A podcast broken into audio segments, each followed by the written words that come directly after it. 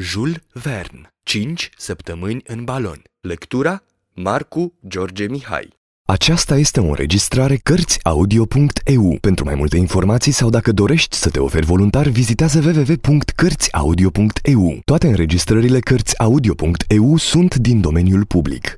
Capitolul 9 Ocolul capului Bunei Speranțe Punta din față Curs de cosmografie ținut de profesorul Joe Despre dirijarea baloanelor În căutarea curenților atmosferici. Evrica Vasul rezolut înainta repede spre capul bunei speranțe. Timpul era frumos, cu toate că marea devenise mai agitată. La 30 martie, 27 de zile de la plecarea din Londra, se zări la orizont muntele Tablă. Orașul Cap, situat la poalele unui anfiteatru de coline, apăru în lunetele marinarilor și în curând vasul aruncă ancora în port. Dar comandantul nu poposi decât pentru a se aproviziona cu cărbune.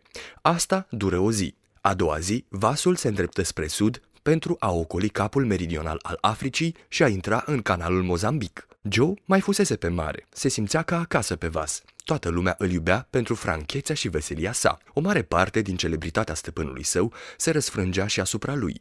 Era ascultat ca un oracol și nu înșela mai mult ca acesta. Ori, în timp ce doctorul își continua cursul în careul ofițerilor, Joe, așezat pe punta din față, făcea istorie în felul său, procedeu de altfel întrebuințat de cei mai mari istorici.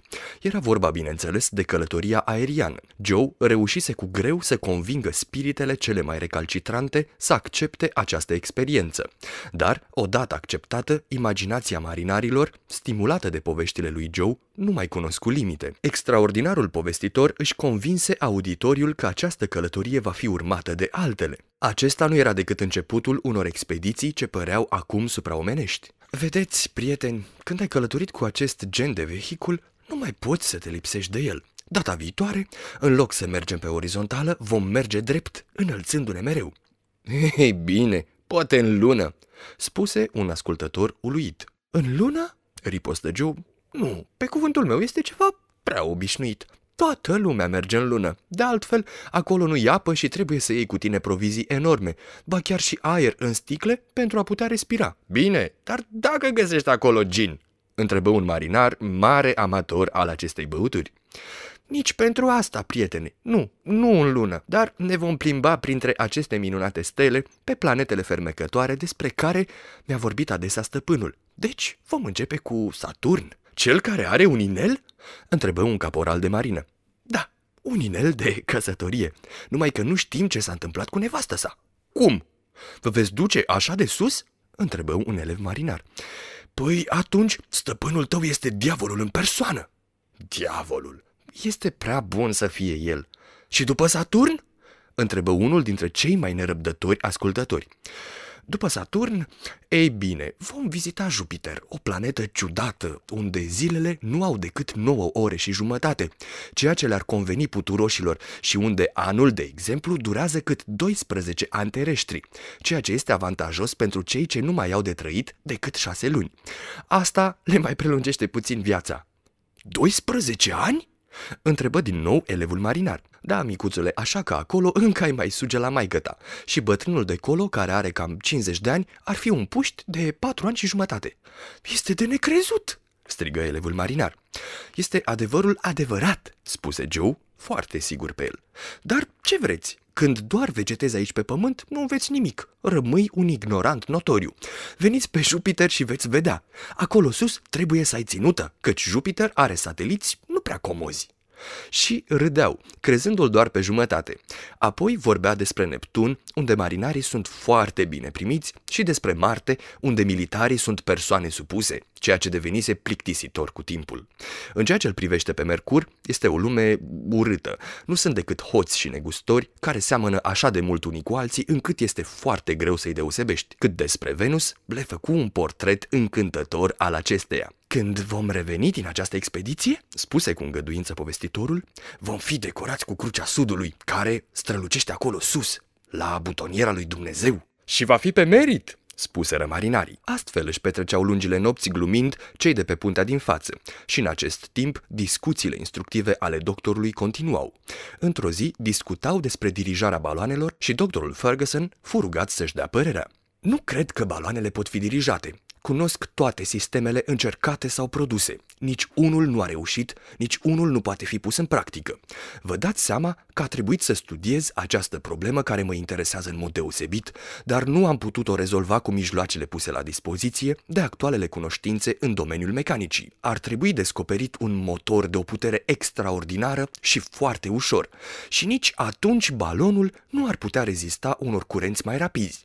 Până acum, lumea a fost preocupată de conducerea nacelei și nu a balonului. Asta este o greșeală. Totuși, există mari asemănări între un aerostat și o corabie care poate fi condusă cum vrei, i se răspunse. Nu este adevărat. Nu există decât o mică asemănare sau chiar nici una, răspunse doctorul Ferguson.